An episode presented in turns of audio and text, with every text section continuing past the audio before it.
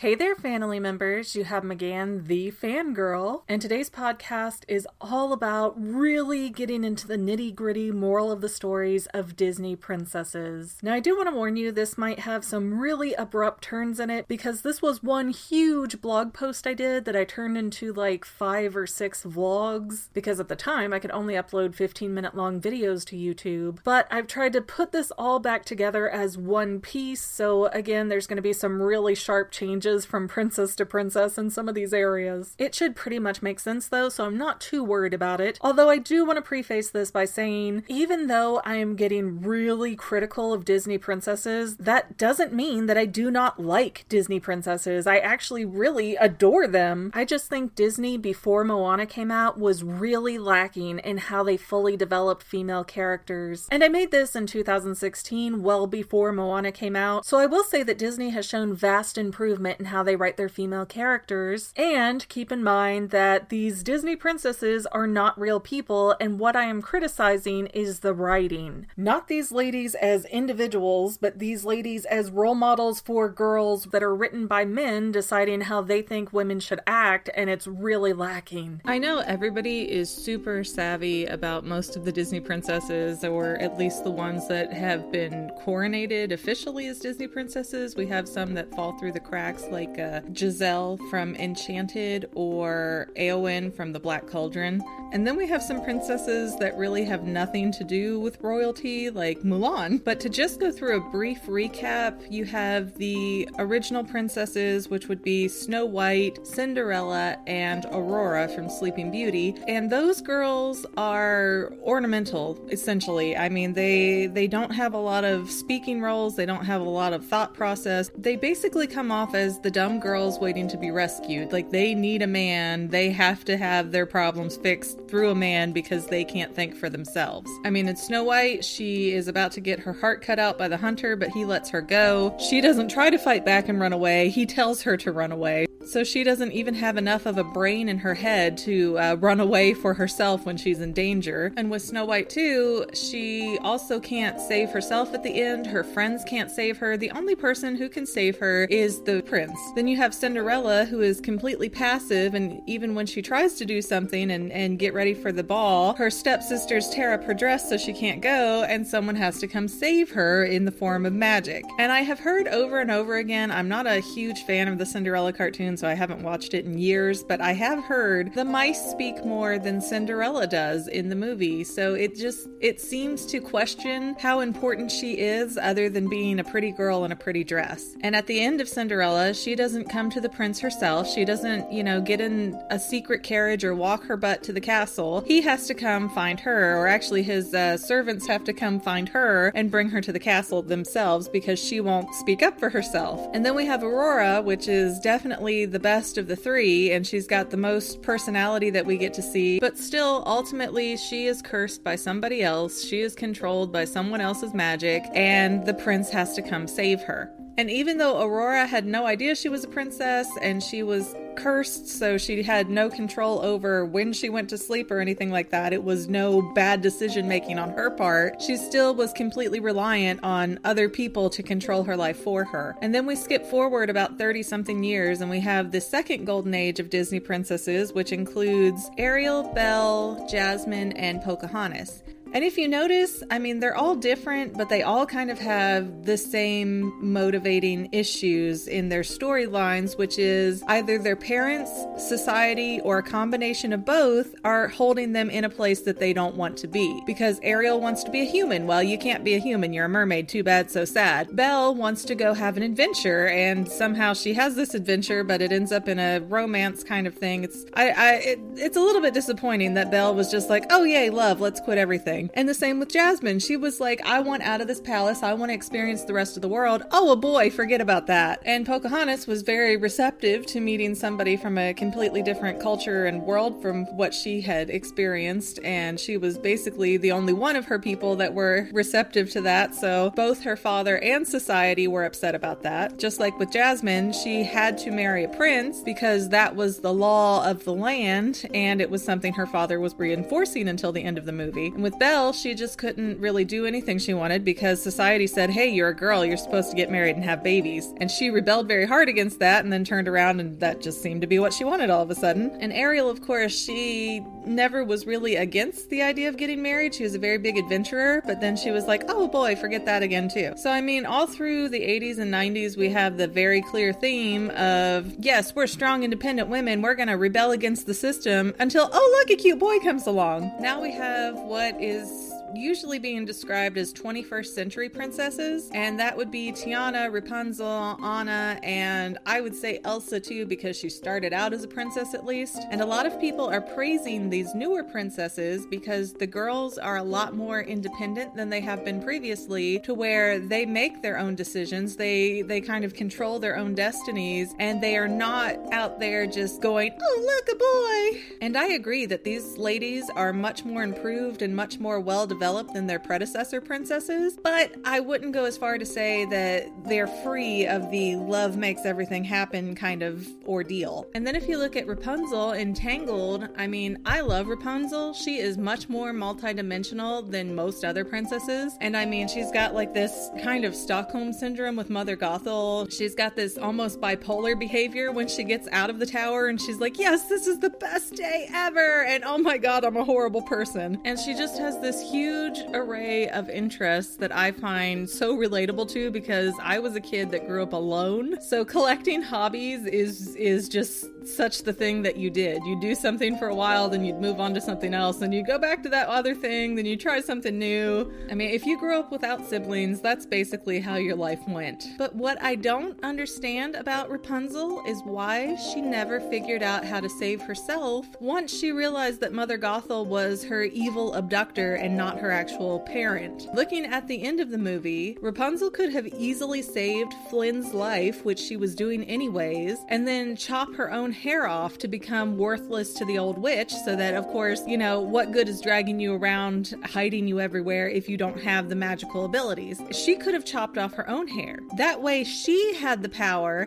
and she made that life-altering decision. Instead, Flynn cuts her hair in this surprise maneuver, which also causes him to sacrifice his life to save Rapunzel, and it, it was just so overly dramatic. He could have waited until he was healed to cut her hair, and then they go off happily ever after, because again, she's going to be worthless to the witch. But instead he had to do this whole, oh no, this is an act of true love, this is how much I love you, that I will sacrifice myself, even though it's absolutely not needed. So what I wonder when I watch this movie is, was cutting her hair an act of true love, or was it a subtle message that you actually need a man to solve your problems for you? And I kind of think that the second answer is the right one. Instead of the haircutting being a moment of self-empowerment for Rapunzel, it's a scene stolen by Flynn to say, I'll give up everything for you, even my life. This moment is Flynn literally taking all power from Rapunzel. She could have wanted to keep her hair. She may have wanted to have her magical powers and stay with Mother Gothel more than she wanted to be free and be with Flynn. And by cutting her hair, that made Rapunzel reliant on Flynn, since she was now rendered a normal, powerless woman.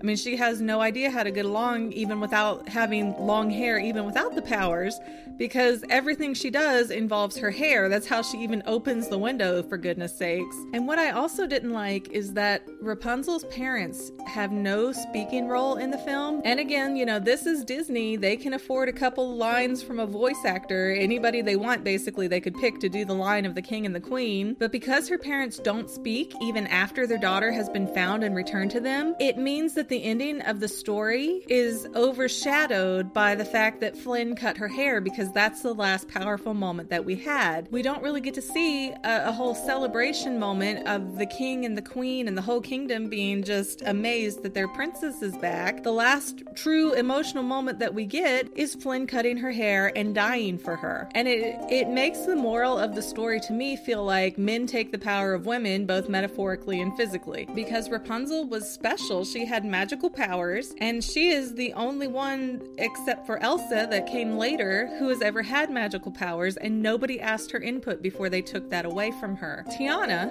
she is driven and tough as nails, but she has faults too. Tiana is very stubborn and short-sighted, and she fixates on opening a restaurant above all else. I mean, anything else that's going on, she doesn't care. She wants nothing to do with her friends, not much to do with her family. It's all about work, work, work, work, work, so that she can get the money to open her restaurant. And I, I don't hate that idea. I really think that that's a good thing to teach kids, and especially young girls, is that you have to work hard to get what you want. But I also find it strange that Tiana is not interested in helping her mother get by. She's not interested in looking into getting a higher education or moving out of the twenties version of the ghetto that she seems to live in. She only cares about forcing the idea of opening a restaurant to work, even to the point where she kisses a frog in the hopes of getting a quick payday so she can make that happen. You get to the end of the film, she's a frog, Prince Naveen is a frog, they get married, and when they kiss, that's when that's the princess's kiss that breaks the curse. And then moments later in the film, we have Tiana inexplicably opening the restaurant of her dreams. But where did the money come from? What I recall is she had enough for a down payment for the place she wanted, and then when she was working for Charlotte at the party making beignets, the real estate brokers came over and said, no, no, no, somebody else has already bought that property, and you know, you're gonna have to come up with this huge offer to be able to make it. And that's why she kisses the frog, so that the frog will turn back into a human and give her cash. It has a vague hint of prostitution in there if you think about it. But throwing all of that aside, it appears at the end of the movie that she has opened the restaurant in the building that she wanted. So again, where did the money come from?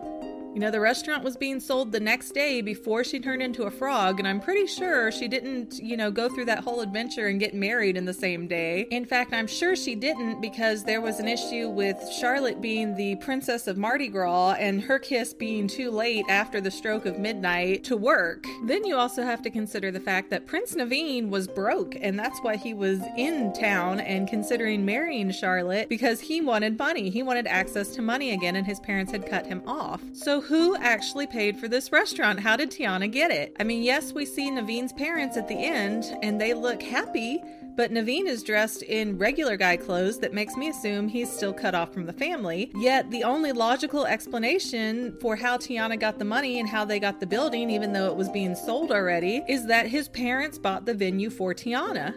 So it just seems like that end scene of the movie undercuts everything that Tiana was doing at the beginning of the movie, where she was working so hard to reach her goals. It's like the moral of the story is hard work and determination pays off in the end, but only if you marry a rich man that you barely know and hit up his parents for cash. And I don't know, maybe his parents were so glad to have Naveen kind of have his head back on his shoulders straight that they were happy to reinstate him financially, or happy to buy the restaurant for Tiana, but it just seems like there's no other Other explanation for how she suddenly, inexplicably, was able to buy that building after it was sold and after the brokers told her, no, it's not going to happen. Now, there is a second possibility for how Tiana ended up getting the restaurant, but I kind of like it less, because there is a really brief scene where Tiana goes in as a human with Naveen and Louis the alligator and threatens the realtors into giving her the restaurant. And that scene does imply that it is using Tiana's own save money, because you see all of the coffee can stuff with cash. But if that is the case, then it really makes a crappy moral of the story that you have to bully people and be an awful person to get your way. I know there are theories out there that say that the realtor brothers just suddenly denied Tiana getting the restaurant because she was a black girl, but I really don't believe that for a second. If it was a hot commodity property, maybe I could see that happening, but if the old mill had been there for twenty years and it was vacant, why in the world would they not want to take any offer that they got to get this property off of their hands finally? So that means if she did use her alligator friend to intimidate the realtor brothers to taking her lower offer,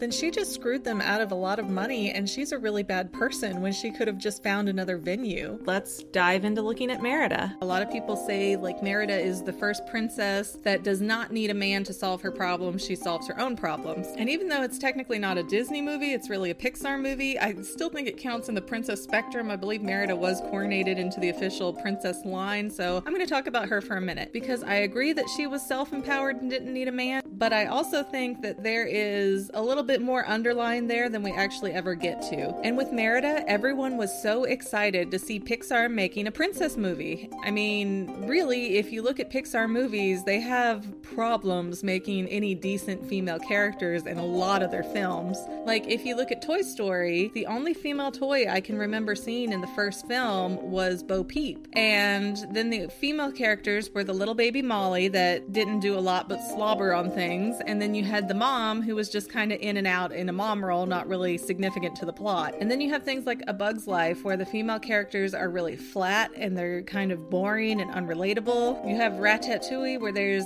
a female chef and she's kind of spicy and saucy, but she's just not that appealing to younger girls. She's really an older character. Monsters, Incorporated, I love that little baby Boo. She is one of my favorite characters in any movie, but I mean, she's a baby. It could be a male baby and be the same exact character. Even The Good Dinosaur was a really boy-centric film. There was no main character throughout the film that was female. So really, other than later Toy Story movies, The Incredibles, Inside Out, and some things like that, Pixar doesn't do a lot with female characters. So it was really good to finally see a film where a female was the main character. And really, to have it be a mother-daughter story was pretty amazing, because you just don't see that anymore. And most princesses in the Disneyverse, they don't have mothers. But as a princess, Merida is the embodiment of pure defiance. And I love that we finally have a tomboy princess. However, while I agree with most of the Merida fanfare, there is a line towards the end of the film that irks me and kind of changes the whole tone of the movie for me. And it's once the contest of the suitors has been ended and no winner is declared, the boys are given the challenge of trying to win Merida's heart. I mean, we never see the aftermath of this unfold. To date, there's no Brave two. So it kind of seems like a P C way to send all of the neighboring kingdoms home without starting a war with the other clans. But that moment really shifts the focus of the film and erases the previous disposition of Merida feeling that she doesn't need a man to make her happy. Because Merida seems alright with the decision her mother makes of, hey, win the girl's heart. And she doesn't rebel against it like she did against the tournament for winning her hand in marriage. Now, I grant you, if given the choice, I would prefer to fall in love with somebody than to be told, no, that guy won, he's the strongest, he gets to take you home. But that, it's kind of beside the point of what the film was stacking up before and how Merida and her mother were trying to fix their relationship between each other. I would have really preferred that Merida be given the option to find out who she'd like to marry, if anyone at all. Perhaps even the chance to find an Aladdin-esque peasant, instead of making... making it like The Bachelor, kind of, where all these guys are going to be trying to win her affection, and that makes it a secondary contest between three men who are obviously beneath Merida's brains and abilities. And that last bit makes the moral of the story seem like, listen to your mother, because even if you win the battle, she is wise enough to win the war. So many people carry on that Frozen is so great because it tells viewers to value sisterhood over relationships, but I'm not really sure that it does that all the way through, or at least as As much as people want to proclaim that it does. I mean, take Anna. Anna jumps right out of Hans' arms and into Kristoff's. Yes, she sets out alone into the mountains to try and fix her own problems, and I mean, sure, leave Hans behind so somebody is in charge of Arendelle, but no one in the whole kingdom knew the mountains and could go with the princess on this journey. Not even, say, all those men that were singing Frozen Heart at the beginning of the film. Who lets a princess who has not left the castle in, in probably a decade just wander off into the mountains by herself? So because she doesn't have any help, Anna becomes dependent on Kristoff right from the start as soon as they meet. Anna has no transportation once her horse takes off. She has no idea where she's going, and the girl can't even put on weather-appropriate attire before she leaves the castle in a snow blizzard. Anna is a helpless damsel in distress if I have ever seen one, even though Anna tries to make up for that fact by having lots of spunk and this, and this never-say-quit attitude. It just, it doesn't fix the fact that she didn't think any of this through, and that made her reliant on Kristoff. And especially after Anna gets frozen and she starts turning to ice slowly, it, it seems the whole film takes a shift from, you know, you've got this on your own, this is about you and your sister, to go get yourself a man to fix your problems because he can break the curse with true love's kiss. Because if you look, she believes she's in love with Hans, but when Hans doesn't kiss her and then says, you know, he never loved her, as soon as Anna figures out that, that Hans is not the one, she's like, Kristoff loves me? Oh, so I love him. And she's off in the blizzard trying to find him to get that kiss. She did not develop romantic feelings for Kristoff on her own. It seemed purely based on the fact that, one, it was convenient for breaking the curse that she was currently freezing under, and two, well, he likes me, so I should like him. It's only polite kind of a thing. And what really thaws Anna's frozen heart is loving her sister. It, it still doesn't take away that that's not what she thought was going to happen. That's not what she knew was going to happen. Her intentions were purely to go after the guy, and then the next thing you know, it's the final scene of the movie, and she's with Kristoff anyways. Nah, Anna doesn't need to work on herself, build the relationship with her sister back up, or learn how to manage her duties as a princess. She needs a guy competing for her primary attention. And again, she's known this guy for a couple of days, and she's jumping into another relationship after the last one turned out to be a psychopath. So the moral of the story there seems like sisters before boys, unless you think he's a nice boy who really likes you for you, just like the last guy you thought liked you for you, in which case repeat your same foolish mistakes over again. Now really, out of all of the twenty-first century princesses, Elsa is the only one who really doesn't go after a boy at any point in the film. Elsa is the only Disney princess that isn't being overtaken by the threat, if you will, of romance. And even though you could say that Merida never got romantically involved with anybody, the whole romance concept or marriage concept is the complete driving force of the entire movie. But Elsa has no men on the horizon, and she seems perfectly fine with that. However, I think there's something being said by not offering Elsa the traditional happily ever after of a husband and babies. I mean, Elsa is happy to have her sister, and she ends the film appearing to enjoy being the queen and serving her people. And while Frozen didn't introduce any characters who could have sought after Elsa's hand, that was also a deliberate choice of the script. So why would that be? Now again, a lot of people like to say, oh, well, that's because she's a lesbian. I don't think that's accurate. What I reason out through watching the film is that Elsa was trapped, contained, and controlled by her father for many years, and even for like three years after his death. That is some real psychological power to have over someone if you are controlling what they do and how they feel from beyond the grave. Now, the father wasn't a bad guy. We don't see him like in any kind of villainous way where he's beating his children or being an awful king, but he convinced Elsa that she was wrong, broken, and needed fixing. So when Elsa runs off from her coronation in shame and she starts singing Let It Go, she seems to actually be having a conversation with her dad, almost like the internal father that has embedded in her brain, because she's sitting there chanting to herself, conceal, don't feel, don't let them know, as if she's been brainwashed, and she is just terrified to let that secret out. And as she sings Let It Go, she seems to kind of break free of that oppression and of any authority figure telling her who she has to be or how she has to live, and she ends up retorting to herself in that song with, well, now they know, let it go, let it go, can't hold it back anymore. And at that moment, Elsa gives herself permission to not live under her father's rules and judgment any longer. And if you listen, there's a really powerful change in the song. Like, she gets much more confident as the song progresses. And as she sings Let It Go, she also stops fearing all the judgment of her people and decides that she's better off without them because, look, I'm by myself really for the first time ever without servants or a kingdom to worry about. And I feel happy. I feel judge-free. So she was quite pleased to be alone for the simple fact that alone means no one is there to judge her. And it was her father who decided that Elsa's powers were bad and ultimately ruined her childhood by trying to control her instead of embracing her uniqueness. I mean, they could have taken a different route. They could have had her try to train with the trolls or do something to get herself under control other than just make it go away, but that's not what he wanted, so that's not what they did. Elsa had no acceptance from the most important man in her life, and she was told that she had to be hidden away for her own good, just like Mother Gothel did to Rapunzel. Except at the end of Tangled, Rapunzel gets to go home to her loving parents. Who does Elsa have to help her overcome her life struggles? Considering that the king dies minutes into the movie, that's a lot of deep-rooted trust issues that can never be resolved for Elsa. She can't go talk it out with him. She can't go have therapy with the king if he would so agree to it. So if